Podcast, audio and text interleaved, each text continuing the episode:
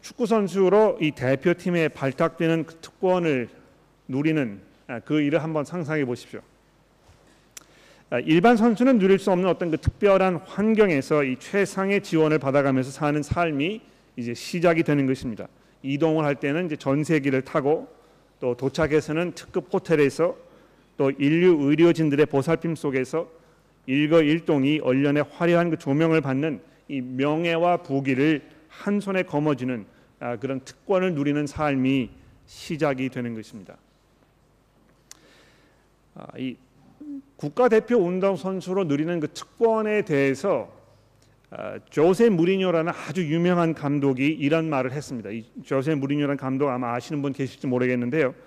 2000년부터 그러니까 18년 전이죠. 2000년부터 감독으로 데뷔해서 지금까지 18년 동안 아, 유럽의 명문 클럽들을 감, 독하면서 아, 무려 8번이나 이 리그의 우승을 차지해낸 또 두 번이나 이 챔피언스 리그의 우승을 차지한 아주 대단한 경력의 소유자입니다.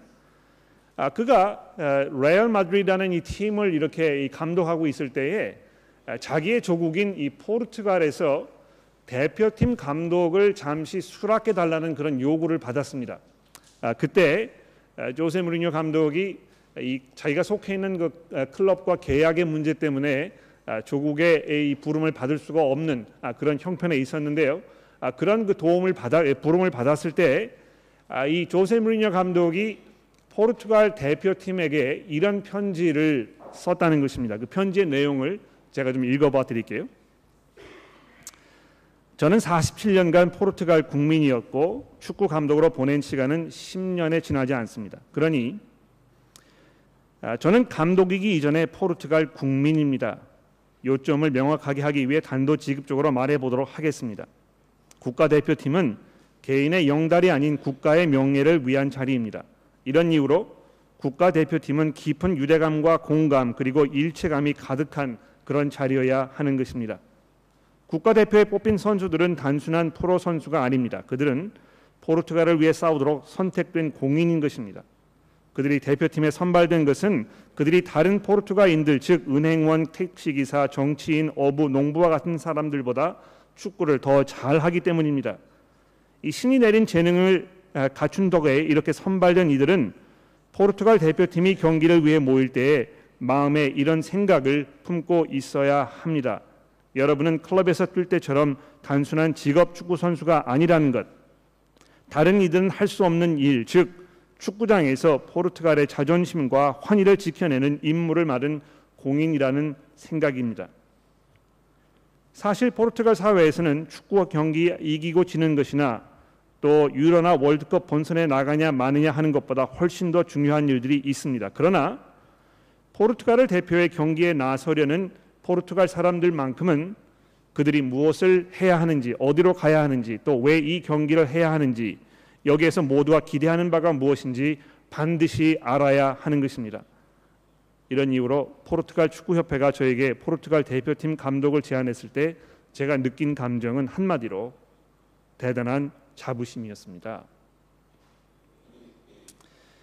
한마디로 말해서 이 국가 대표의 부름을 받는다는 것은 이 대단한 특권이지만 동시에 엄청난 그 책임이 따른다는 것이죠. 예, 대표팀이 좋은 성적을 내면 사람들이 환호하지만 기대 이하의 형편없는 경기가 이어지면 그 팀에 쏟아지는 이 비난을 보면서 이 특권의 이면은 책임이라는 말이 틀림이 없는 게 분명합니다. 그렇죠? 이 받은 특권에 합당한 거기에 부합되는 어떤 삶이 요구되는 것입니다. 예수께서 우리를 구원하신 분으로 우리가 인정합니다만 그분에게 삶의 주권을 넘겨드리고 그분이 우리 이 삶의 주인이 되심을 잘 인정하지 않으려는 삶을 우리가 살지 말아야 하는 것입니다. 그래서 사도 바울이 오늘 본문 본문에 이렇게 이제 시작하고 있지 않습니까? 너희가 이 부르심을 받은 일에 합당하게 행하여 이렇게 오늘 본문이 시작이 되고 있습니다. 예, 부르심에 합당하게 행하여 자, 근데 이 1절 말씀에 보시면은요. 사도 바울이 이 부르심에 합당하게 행하여라고 이렇게 이야기하기 이전에 이렇게 말씀하죠. 그러므로 주 안에서 갇힌 내가 너희를 권하노니 이 굉장히 지금 간곡한 그런 부탁을 에베소 교회 성도들에게 지금 하고 있는 것입니다. 예. 주 안에서 갇힌 내가 즉 이 예수 그리스도의 이 복음을 증거하다가 즉 이방 사람들에게 하나님께서 은혜를 베푸셔서 그들이 유대인들과 똑같은 방법으로 믿음 안에서 예수 그리스도의 그 구원의 은혜를 통하여 하나님과 이 화해를 누리게 되었다는 이 복음의 메시지를 전하다가 이가 이제 감옥에 갇히게 되지 않았습니까? 그런 형편에 있는 내가 여러분들을 위하여 이 수고와 희생을 감수한 내가 여러분들에게 지금 간곡하게 권면하고 있는 것입니다. 이렇게 이야기하는 것이죠. 아, 여러분 우리가 그 살면서 아, 요즘 현대 사회에는요 이 편안함 이것이 우리에게 가장 중요한 삶의 가치가 되어버린 것 같습니다. 그래서 어떻게 하든지 간에 편하게 사는 것, 좀 더 편안한 직업을 가지고 좀 더 편안한 아, 그 집에서 좀 더 편안한 모습으로 편안한 몸으로 살 수 있는 이것이 이 현대인들의 삶의 가장 중요한 가치가 이제 되어버린 것입니다. 아, 그래서 어떻게 해서든지 간에 아, 뭐이 이 희생을 최소화하려고 하고 어떻게 해서든지 간에 손해 보는 것을 피하려고 하고 어떻게 해서든지 간에 내가 편하게 살려고 하는 이것이 우리에게 가장 중요한 그래서 우리가 기도할 때도 그것을 위해서 기도하고 또 좀 불편한 상황에 있으면 왜 그렇게 하느냐고 우리가 서로 이렇게 다그치기도 하고 좀 더 편한 길을 보여주고 이렇게 하는 것입니다. 아마 그런 환경에 있는 여러분과 저는요 사도 바울이 주 안에 갇힌 내가 여러분에게 권하노니 하는 이 말을 들었을 때 별로 이것이 이렇게 마음에 와닿지 않을 수 있어요. 왜 그렇습니까? 이 편안한 삶을 살고 있기 때문에 그런 것입니다. 그러나 오늘 사도 바울이 이야기하는 이 그 간곡한 이 간구의 내용 앞으로 이제 뭘 이야기할지 우리가 살펴보게 되겠습니다만 이것이 아주 중요한 문제로 지금 우리에게 다가오고 있다는 것입니다. 예. 바울의 이 권면을 우리가 심각하게 받아들여야 하는 첫 번째 이유가 무엇입니까? 아, 우리가 이 부르심에 합당하게 행하기 위해서는 치러야 할 그 대가가 있다는 것입니다. 예. 아, 우리가 이 하나님의 부르심을 받아서 특권을 누리고 있습니다만 거기에는 이 수반되는 책임이 있다는 것입니다. 마치 사도 바울이 사도로서의 그 부르심을 받아서 그 엄청난 어떤 그 특권을 누리고 있었지만 거기에는 동시에 이 대단한 희생과 헌신을 요구하는 그런 그 이면이 있었던 것이죠. 자 그런 후에 이제 이 성도들이 받은 그 부르심에 대하여 이제 설명하고 있습니다. 여러분 그 이미 뭐 사도 바울이 1장과 2장, 3장에서 어, 하나님께서 이 부르신 그 부르심에 대하여 굉장히 많은 것들을 우리에게 설명하지 않았습니까? 예, 어떻게 됐습니까? 여러분과 제가 지금 이 하나님의 부르심을 받아서 우리에게 무슨 일이 일어난 것입니까? 예, 우리가 예전에 죄와 허물로 죽어, 죽었던 우리를 다시 살리셔서 하나님의 보좌 우편에 앉도록 예수 그리스도 안에서 아, 그분의 그 영광스러운 자리에 우리가 참여하도록 우리가 이 부르심을 받은 것입니다. 유대인이나 이방인이나 모두 함께 그리스도 안에서 한 몸이 되도록 우리가 부르심을 받았다고 1장 20절이 말씀하고 있지요. 또 여러분과 제가 그 안에서 이 하나님의 계시는 그 성전으로 우리가 지음을 받도록 이렇게 부르심을 받았다고 2장 15절이 이야기하고 있습니다. 또 뿐만 아니죠. 2장 18절에 보십시오. 그뿐 아니라 우리가 이제 하나님을 아버지로 부르면서 우리가 그분 앞에 담대히 나아갈 수 있는 그 특권을 누리는 그 자리로 우리가 부르심을 받은 것입니다. 하나님께서는 우리를 교회로 모으셔서 우리 이 교회로 모인 이 자리를 통하여 하나님의 은혜와 지혜를 하늘에 있는 통치자들과 권세자들에게 나타내어 보이는 이런 특권을 우리에게 주신 것입니다. 이런 하나님의 그 부르심, 그 은혜의 자리로 나아가도록 부르신 그 하나님의 은혜를 우리가 생각하였을 때 거기에 합당한 모습으로 우리가 행하는 것이 마땅하다는 것이죠. 아, 그러면 어떻게 하는 것이 이 부르심에 합당한 모습으로 사는 것입니까? 첫 번째로 2절 말씀에서 이 하나됨에 대하여 말씀하고 있지 않습니까? 이 하나님의 그 놀라운 은혜 가운데서 사는 우리가 그 부르심에 합당한 모습으로 살기 위하여 필요한 첫 번째 것은 무엇입니까? 하나 되는 것입니다.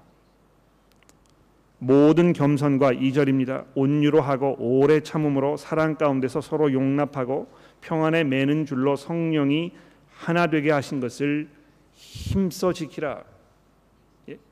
이 성령이 하나 되게 하신 이것을 힘써 지키는 이것이 그 부르심에 합당한 삶을 사는 것입니다. 그러니까 여러분 한번 생각해 보세요.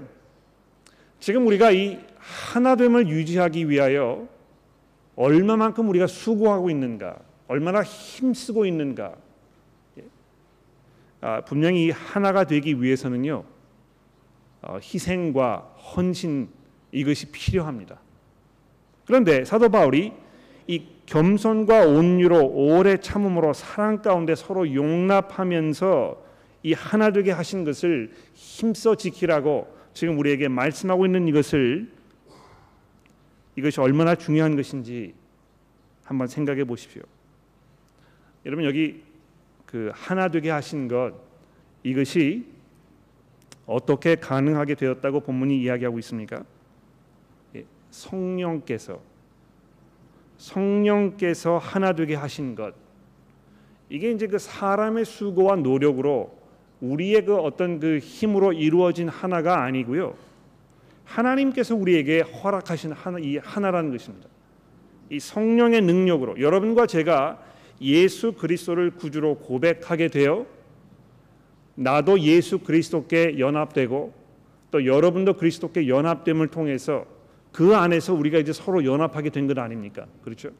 이거 뭐 아, 우리가 예수 그리스도를 제껴 놓고 제가 여기 우리 신전사님과 내가 열심히 화합해야 되겠다.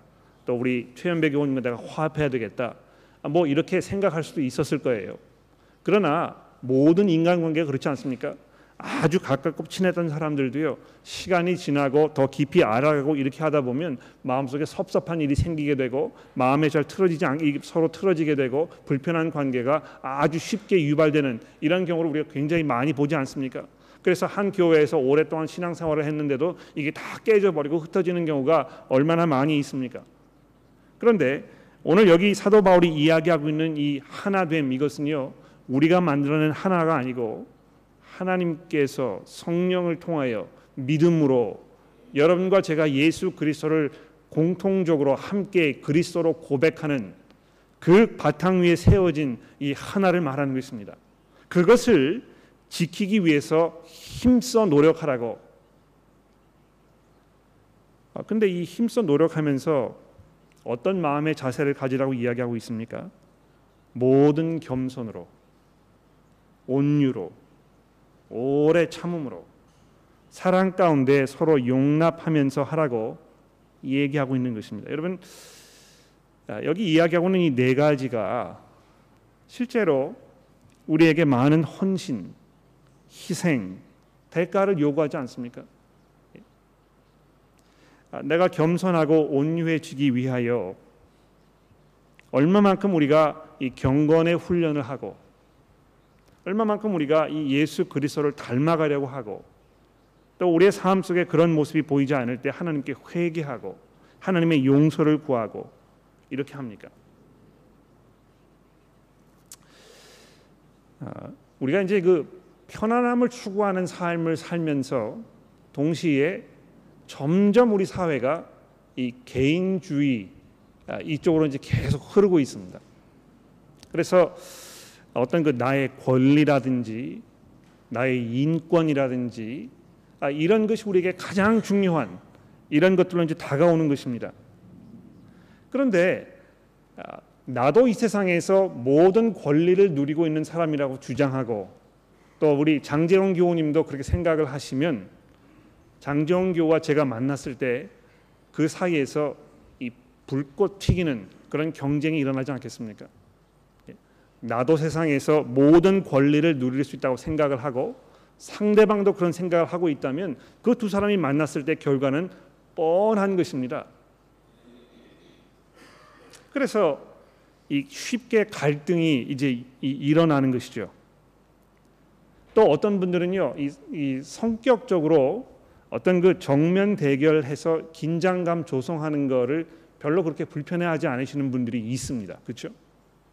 그러니까 어, 저 같은 경우에는요, 어, 떻게 해서든지 간에 이제 갈등을 피해 보려고 어, 이렇게 둘러서 이, 가는 그런 성격인데요. 어떤 분들은 그렇지 않습니다. 문제가 있으면 그 문제를 아, 제시하고 아, 자기의 속마음을 다 털어놓고 얘기하고 또 그것을 뭐 이 그 자리에서 즉석으로 해결을 해야 직성이 풀리는 분들이 이제 있다는 것입니다.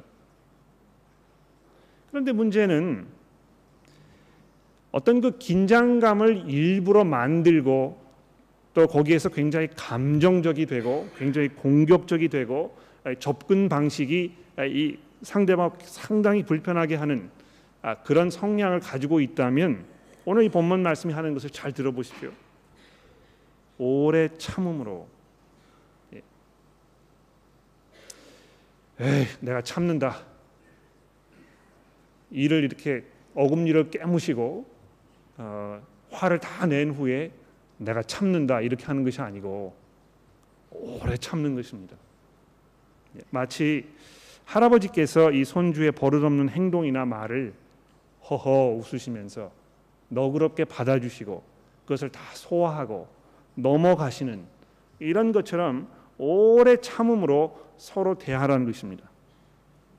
또 사랑 가운데 서로 용납하라고 말씀하고 있습니다. 이거 그 잘못을 눈감아 주라는 것이 아니고요.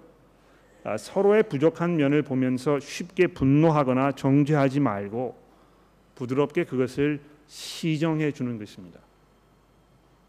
아, 우리가 이 굉장히 정의감이 많이 있어가지고요 불의를 보면 참지 못하는 그런 성격이 우리 우리 가운데 있지 않습니까?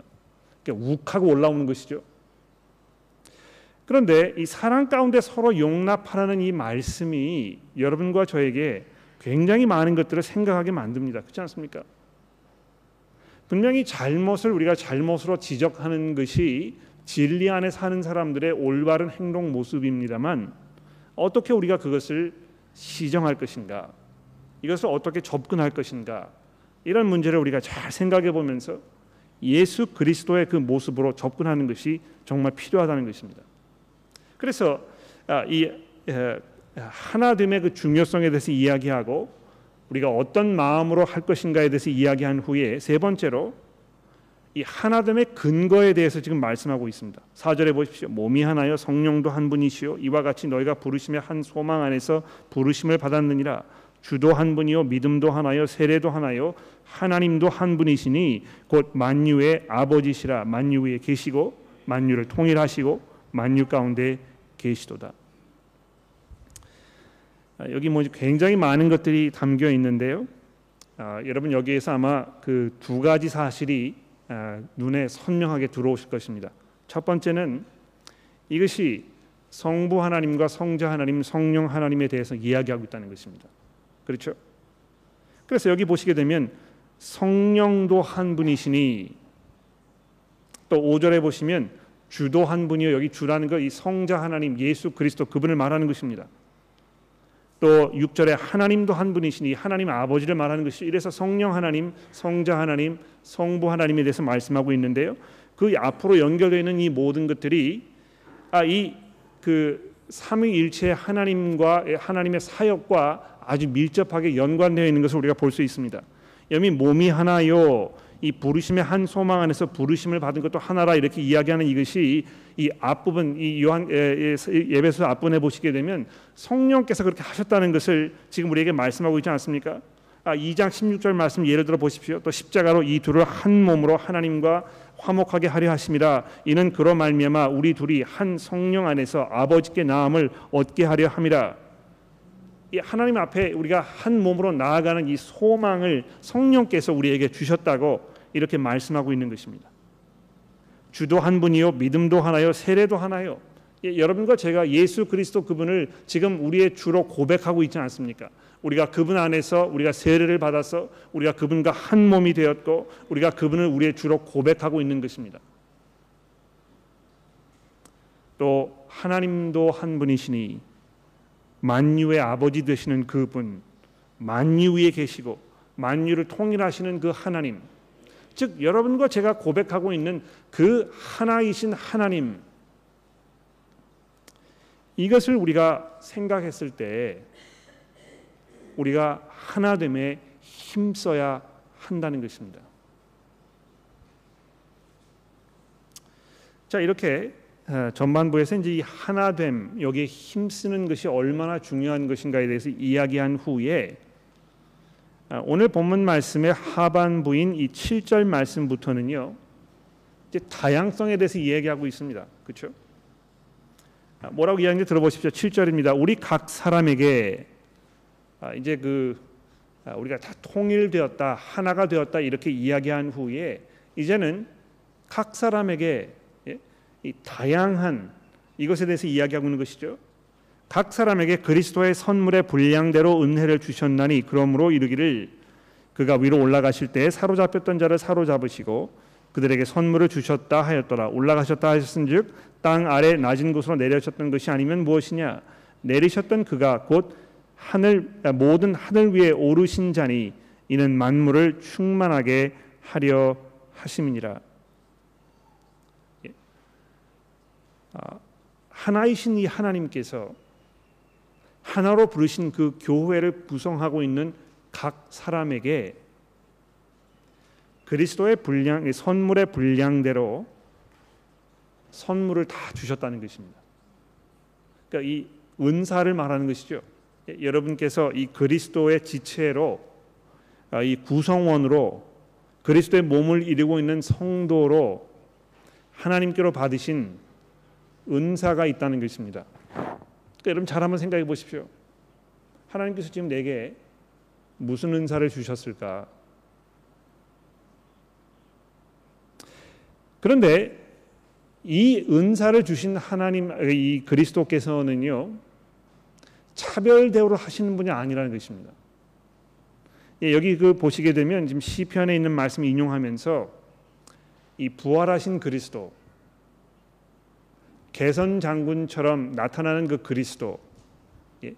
아, 이 적군을 제압해 가지고 적이 가지고 있던 모든 것들을 다 빼앗아 가지고 이제 자기 진영으로 가지고 오는 그 개선 장군처럼 얘기하고 있습니다. 그런데 그분께서 이, 이루신 그 승리가 얼마나 대단한 것인지요. 아, 이 모든 것들을 다 가지고 오셔가지고 이것을 선물을 다 펼쳐 놓으시고 그 보따리에서 거기 있는 모든 사람들에게 한 사람도 남김없이 아주 풍성하게 그 은혜를 지금 주고 계신다는 것입니다. 그러므로 여러분이 그리스도 안에 계신다면 분명히 하나님으로부터 이 그리스도의 선물의 이 분량을 받으신 것입니다. 그런데 11절에 보시면 이 각 사람이 지금 하나님으로부터 이 그 은사를 받았지만 그 중에서 이 특별한 선물이 있다고 얘기합니다. 11절에 보십시오. 그가 어떤 사람은 사도로 어떤 사람은 선지자로 어떤 사람은 복음 전하는 자로 어떤 사람은 목사와 교사로 삼으셨으니 이는 성도를 온전케 하여 봉사의 일을 하게 하며 그리스도의 몸을 세우게 하려 하심이라. 예, 말씀의 사역자들이 하나님께서 승리하신 그리스도께서 교회를 위하여 특별하게 주신 선물이라고 얘기합니다. 제가 목사이고 이 설교하는 사람이기 때문에 아, 이런 그 설교를 할 때 약간 쑥스럽기는 합니다. 아, 그러나 사도 바울이 지금 우리에게 뭘 말하고 있습니까? 복음 전하는 사람들, 하나님의 말씀의 사역을 감당하고 있는 사람들이 이 교회를 위하여 부활하신 그리스도께서 특별하게 선물로 주신 그런 사람들이라는 것입니다. 근데 왜 이 사람들을 특별한 선물로 주셨느냐 하면 12절에 보십시오. 성도를 온전하게 하기 위하여 예, 지금 여기 앉아 계시는 성도 여러분들 여러분들 온전하게 제가 하여 여러분들로 하여금 봉사의 일을 하게 하며 그리스도의 몸을 세우게 하려는 것이 이 하나님의 의도하신 바라는 것입니다. 그러니까 여기 보시면 교회 이 사역의 주체가 지금 누구인가 아주 분명하게 얘기하고 있습니다. 여러분 제가 잠시 그 설교를 멈추고요. 여러분들에게 아, 퀴즈를 드릴 테니까 옆에 있는 분하고요. 정답을 찾아보십시오. 12절 아, 말씀에 의하면 교회 사역의 주체는 누구입니까? 시작.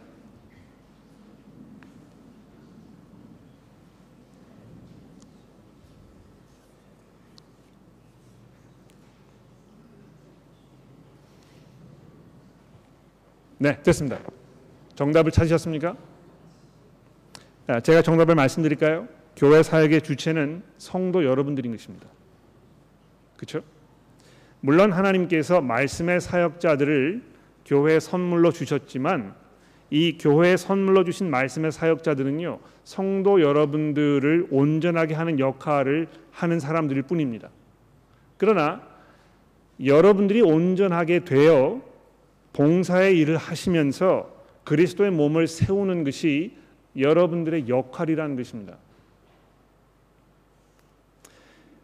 이 특별한 선물을 통해서 하나님께서 의도하신 두 가지가 있습니다. 결과가 무엇입니까? 13절에 보십시오. 우리가 다 하나님의 아들을 믿는 것과 아는 일에 하나가 되어 예. 아, 지금 이 하나가 되는 것에 대해서 이야기하고 그 다음에 교회 안에 있는 그 다양성에 대해서 이야기한 후에 그 다양성의 목적이 하나님의 아들을 믿는 것과 아는 일에 하나가 되는 것이라고 얘기하고 있습니다. 우리가 다 하나님의 아들을 믿는 것과 아는 일에 하나가 되어 온전한 사람을 이루어 그리스도의 장성한 분량이 충만한 데까지 이르리니 이것이 하나님께서 의도하신 첫 번째 결과입니다. 아, 제가 이 말씀의 사역자로 여러분들에게 하나님의 말씀을 가르쳐 드리면서 여러분들을 온전하게 하여 여러분들께서 그리스도를 섬기는 삶을 통해 그리스도의 몸을 세워 가시는 아, 그 일이 벌어졌을 때에 여러분들이 점점 점점 성숙해 가시면서 하나님의 아들을 믿는 것과 그 아는 일에 이제 하나가 되는 것입니다. 그렇게 되었을 때 여러분이 온전한 사람을 이루어 그리스도의 장성한 분량이 충만한 데까지 이르는 것입니다. 여러분 우리 교회의 그 표가 무엇입니까? Gather, grow, and go 아닙니까? 그렇죠? 하나님의 말씀을 듣기 위하여 모이고 그리스도의 형상을 담기 위하여 자라가는 것입니다. 그리스도의 장성한 분량이 충만한 데께 이르 는 그 과정 속에 지금 여러분과 제가 있지 않습니까? 삶이 점점 점점 순화되고 성격이 변화되고 예, 나의 습관이 바뀌고 내 삶의 가치가 변화되어서 이제 정말 예수 그리스도의 관점으로 내 삶을 바라볼 줄 알고 이 세상을 바라볼 줄 알게 되는 것입니다. 나의 옛, 옛그 못된 습성을 내가 벗어버리고 내가 정말 온유함과 겸손으로 오래 참음으로 사랑으로 서로를 용납해 주는 그 훈련을 반복하면서 점점 점점 그리스도의 모습으로 바뀌어 가는 것입니다. 자, 그렇게 되었을 때 두 번째로 14절에 어떤 결과에 대해서 얘기하고 있습니까? 이는 우리가 이제부터 어린아이가 되지 아니하여 사람의 속임수와 간사한 유혹에 빠져 온갖 교훈의 풍조에 밀려 요동하지 않게 하려 함이라. 네, 흔들리지 않는 것입니다. 분별력을 갖추는 것입니다. 하나님께서 말씀하신 것이 무엇인지 또 그것과 부합되지 않는 것들이 무엇인지 들으면 알게 되는 판단할 수 있는 그런 그 스스로의 능력이 이제 점점 점점 쌓아지는 것입니다. 그래서 뭐 이 그 성경 공부를 하시면서 인터넷을 검색하셔가지고 어디에서 만난 그 인터넷에 이야기하는 모든 것들이 마치 정설인 것처럼 다 그냥 받아들이고 그것을 사람들 앞에 발설하고 하는 그런 어리석은 일을 하지 않는 것입니다. 예, 성경이 지금 뭘 이야기하고 있는지에 대해서 다른 사람에게 의존하지 않아도 이제 스스로 분별할 수 있는 능력이 점점 점점 차곡차곡 쌓여져 가는 물론 이것이 오랜 세월이 걸리고 꾸준한 훈련이 필요한 그런 작업일 것입니다. 그러나 그렇게 하는 것이 그리스도께서 교회에 이 교회를 이루셨을 때 성도들을 한 몸으로 부르셨을 때 의도하신 바라는 것입니다. 그래서 이 결론 부분에 보시게 되면 이 하나됨과 다양성에 대해서 말씀하고 있지 않습니까? 오직 사랑 안에서 참된 것을 하여. 아, 근데 여러분 그 참된 것을 하여 하는 그 앞부분에다가 이렇게 괄호를 치시고요. 말이라는 글을 좀 넣어주시면 좋겠어요. 예. 오직 사랑 안에서 참된 것을 말하여 이렇게 된 것입니다. 아, 왜 제가 이것을 말씀드리느냐 하면 여기 그 아, 하여라고 번역되어 있는 아, 이, 이 단어는 신약 성경에서 여기와 갈라디아서 6장 4장 16절 두 번만 사용된 단어인데요. 어, 이 개역 개정 성경에도 보시면 갈라디아서 4장 16절 거기에는 이 참된 것을 말한다고 제대로 번역을 해 놓았습니다. 그래서 오직 사랑 안에서 참된 것을 말하여라고 이렇게 읽으시는 것이 사도 바울의 그 의미를 잘 전달하는 것입니다. 오직 사랑 안에서 참된 것을 말하여 범사에 그에게 잘할지니라 그는 머리니 곧 그리스도라 그에게서 온 몸이 각 마디를 통하여 도움을 받음으로 연결되고 결합되어 각 지체의 분량대로 역사하여 그 몸을 자라게 하며 사랑 안에서 스스로 세우느니라. 예.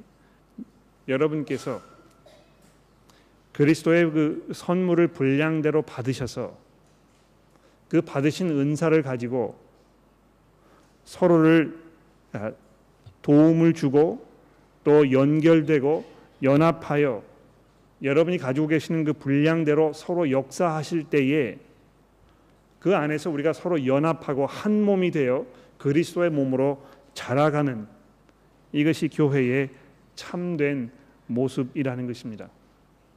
그러면 여러분과 제가 이 부르심에 합당하게 사는 것이 무엇입니까? 하나됨을 힘써 지키는 것입니다. 우리가 한 믿음 위에 한 하나님을 우리의 하나님으로 고백하고 있기 때문에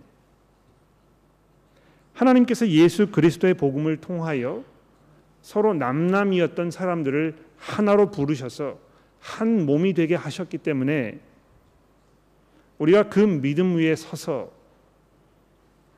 이 하나됨을 깨뜨리지 말아야 하는 것입니다. 교회 안에서 그러므로 분열시키는 일을 하지 마십시오. 성도들 간에 분열이 일어나는 일을 조장하지 마시라는 것입니다. 교회 안에 분열을 일으키는 몇 가지 요소들이 있어요. 그렇죠? 정치 얘기하는 것입니다. 예. 어, 물론 뭐 여러분들이 어, 개인적으로 어, 나름대로 정치적 성향을 가지고 계시기 때문에 아, 나름대로 생각하시는 것이 있을 것입니다. 예. 어떤 정치적 성향을 가지고 있는가는 옳고 그름의 문제는 아닙니다. 예. 아, 마치 뭐 이 보수적인 성향을 가지고 있는 사람은 진보적인 성향을 가지고 있는 사람을 죄인 취급하고 또 진보적인 성향을 가지고 있는 사람은 보수 쪽에 있는 사람을 죄인처럼 취급하는 것은 별로 그렇게 성경적이지 않습니다. 왜 그렇습니까? 그것이 잘 잘못의 문제가 아니기 때문에 그런 것입니다. 그런데 교회에서 어떤 그 자기의 정치적 주장을 아주 강하게 얘기하면서 상대방에게 그것을 수용하도록 요구하는 이것이 교회를 분열시키는 것입니다. 그렇죠? 뭐 그 밖에도 여러 가지 그 이슈들이 있을 거예요. 근데 여러분 보십시오. 하나님께서 그 엄청난 대가를 치르시고 한 믿음을 고백하는 이 공동체로 여러분과 저를 부르셔서 서로 섬기는 이런 공동체로 삼으셨는데 우리가 아주 하찮은 일을 가지고 서로 마음이 언짢게 되고 분열되는 모습은 아주 어리석고 하나님의 그 은혜를 저버리는 그런 일이 될 것입니다. 두 번째로 이 부르심에 합당하게 하는 것은요. 그리스도의 장성한 분량에 함께 이르는 것입니다. 그러니까 여러분 이 주변을 좀 이렇게 돌아보십시오. 지금 여러분 앉아 계시는 자리에서 주변을 이렇게 돌아보시면서 지금 내 옆에 있는 이 사람, 내 앞에 앉아 있는 이 사람, 내 뒤에 앉아 있는 이 사람이 그리스도의 장성한 분량에 이르도록 하기 위하여 내가 지금 뭘 하고 있는 것인가? 나는 그 사람을 남으로 생각하고 나와는 관계가 없는 사람처럼 그 사람 알아서 그냥 잘 하겠지. 또 다른 사람이 알아서 해주겠지. 근데 왜 나는 사람들이 관심을 안 가져주지? 아, 이런 모습에서 벗어나셔야 하는 것입니다. 우리 모두가 그리스도의 장성한 분량에 함께 이르도록 내가 그 사람을 위해서 기도하고 내가 그 사람과 만나서 어, 하나님의 말씀을 좀 나누려고 하고 하나님께서 어떻게 나에게 은혜를 베푸시는지에 대해서 내가 증거하고 또 그 사람의 이야기를 들어보고 우리가 함께 인내하자고 서로 위해서 기도해주고 격려하는 바로 이것이 이 부르심에 합당하게 사는 것입니다. 세 번째로 받으신 분량대로 수고하는 것입니다. 그러니까 제가 처음에 말씀드리지 않았습니까? 이 수고하는 것이 아, 정말 싫은 그냥 편하게 좀 이렇게 있었으면 교회도 편하게 다니고 뭐 이 헌신과 수고를 요구하지 않는 그런 자리에 있었으면 좋겠다 아, 생각을 바꾸셔야 할 거라고 생각합니다.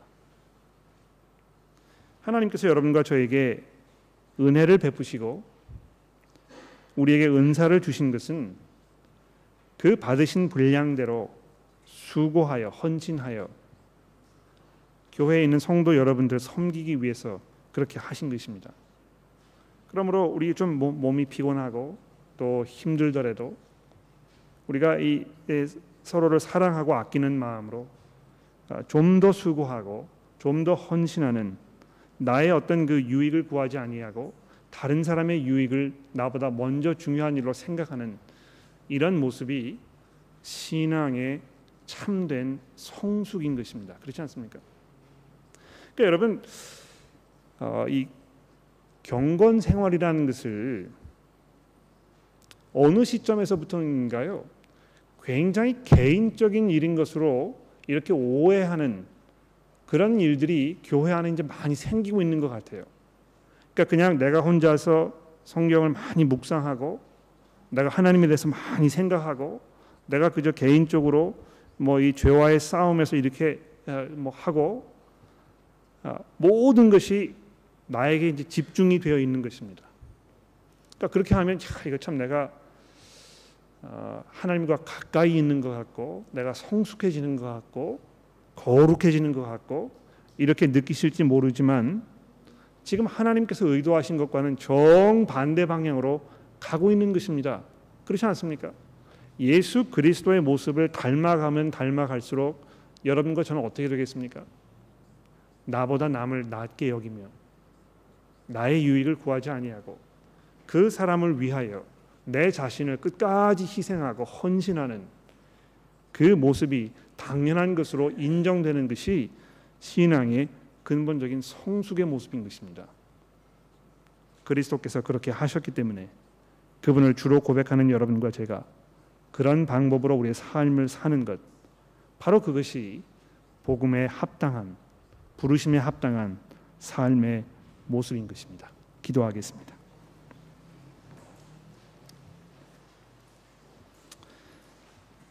하나님 아버지 하나님께서 우리를 은하 가운데로 부르셨다는 사실을 우리가 이 시간 기억해 봅니다. 하나님 어떻게 저희를 향하여 이런 은혜를 주셨는지 우리가 도무지 헤아릴 수가 없고 또 그 이유를 우리가 알기 어렵습니다. 그러나 한 가지 분명한 것은 주께서 우리에게 베푸신 그 은혜에 대한 우리의 올바른 삶의 모습은 그 부르신 은혜에 합당한 모습으로 사는 것임을 우리가 이 시간 다시 한번 기억합니다. 하나님 특별히 저희가 나 중심적인 나만을 위한 나의 평안만을 추구하는 그런 어리석고 또 보잘것없는 모습에서 탈피하여 예수 그리스도의 모습으로 날마다 변화되기를 기도합니다.